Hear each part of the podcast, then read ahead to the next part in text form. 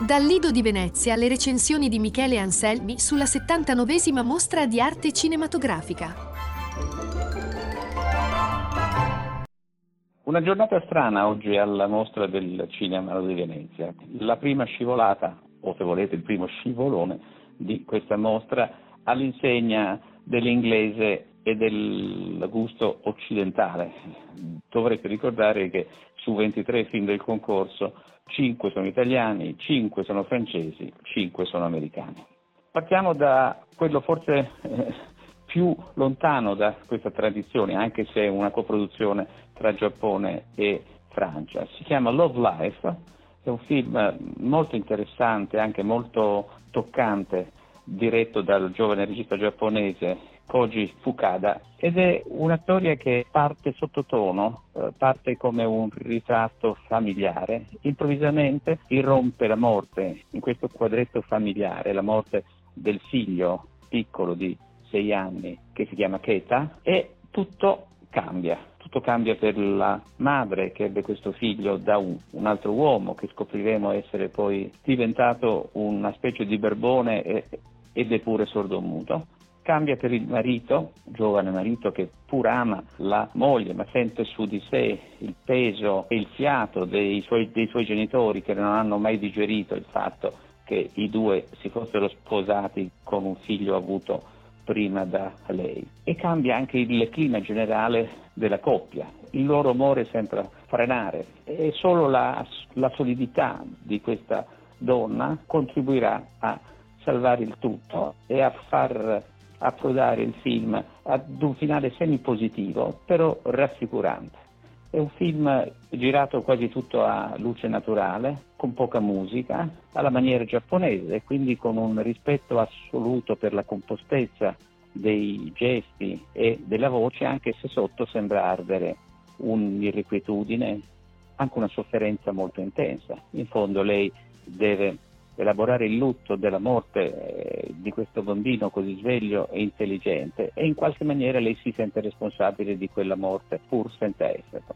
Un gran film che uscirà anche in Italia e spero che eh, si costruisca un piccolo pubblico di nicchia. Non ho molte, molte speranze sul grande pubblico. Dall'Irlanda invece viene un film del bravissimo regista e bravo drammaturgo Martin McDonagh, che qualche anno fa presentò qui al Lido in concorso il notevole Tre manifesti a Ebbing, ed è un film molto curioso perché è ambientata in un'isola a, a poca distanza dall'Irlanda, quindi un'isola che gravita attorno a un'isola. Si chiama Inisherin e il titolo originale del film, intraducibile per noi, è proprio The Banshees of Inisherin, più o meno le streghe di Inisherin.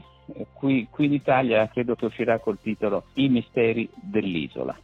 Due attori per me mh, sorprendenti e sempre bravi, eh, cioè Colin Farrell e Brendan Gleeson, che già si erano incontrati in Bruges, il, film, il primo film di Martin McDonagh, e si rincontrano qua in una dimensione totalmente diversa. Non sono più killer, ma sono due abitanti di questa piccola isola popolata da, da poche centinaia di persone, forse meno, e siamo nel millenovecentoventitré, anche se sembra essere in una dimensione quasi ottocentesca. Ci sono due amici, Padraic, Colin Farrell, e Colm, ovvero Gleeson, che improvvisamente non, non sono più amici, e Colm, che non ne può più dell'amico, lo trova noioso, eh, disinteressante, e decide improvvisamente, non si capisce bene perché, di non parlarci più. L'altro lo prende molto male, ma non si rassegna, mentre Colm, che vive quasi sul, su, sulla spiaggia in una piccola casa, decide allora di mettere in atto una scelta così traumatica e anche forte. Dice al suo amico: se non mi lasci andare, ogni volta che tu provi a parlare con me mi taglierò un dito Del, della mia mano sinistra, quella che lui usa per suonare benissimo il violino.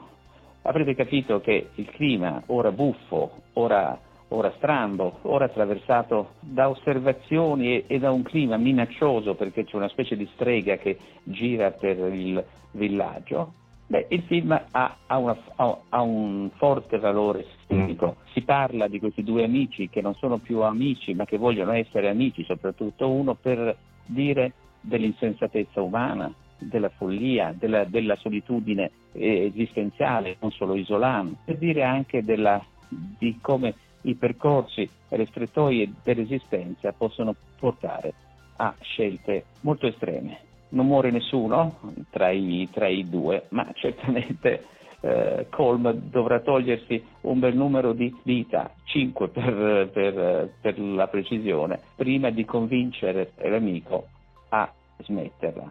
E l'amico a quel punto non sarà più noioso, non sarà più troppo gentile, ma sarà molto vendicativo. Il primo scivolone, come dicevamo prima, della mostra è invece il film forse più supportato dalla stampa, più reclamizzato. Si chiama Don't Worry, Darling, è un film diretto dall'attrice e ora regista Olivia Wilde, con due attori che sembrerebbero essere molto alla moda.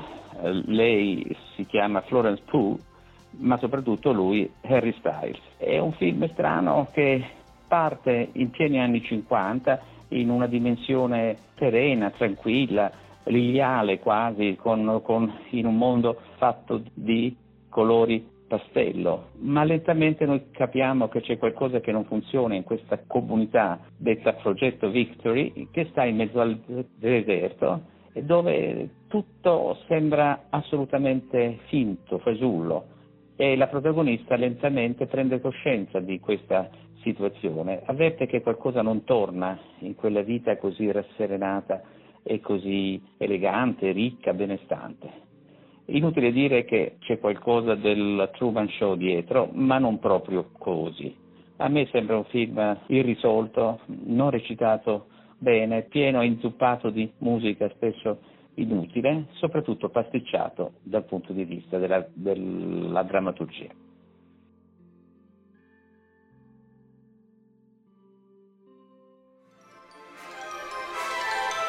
Avete ascoltato una recensione cinematografica di Michele Anselmi, un format realizzato grazie alla collaborazione con Radio Sapienza, Cine Monitor, Osservatorio Cinema e Media Entertainment e Cine Uni.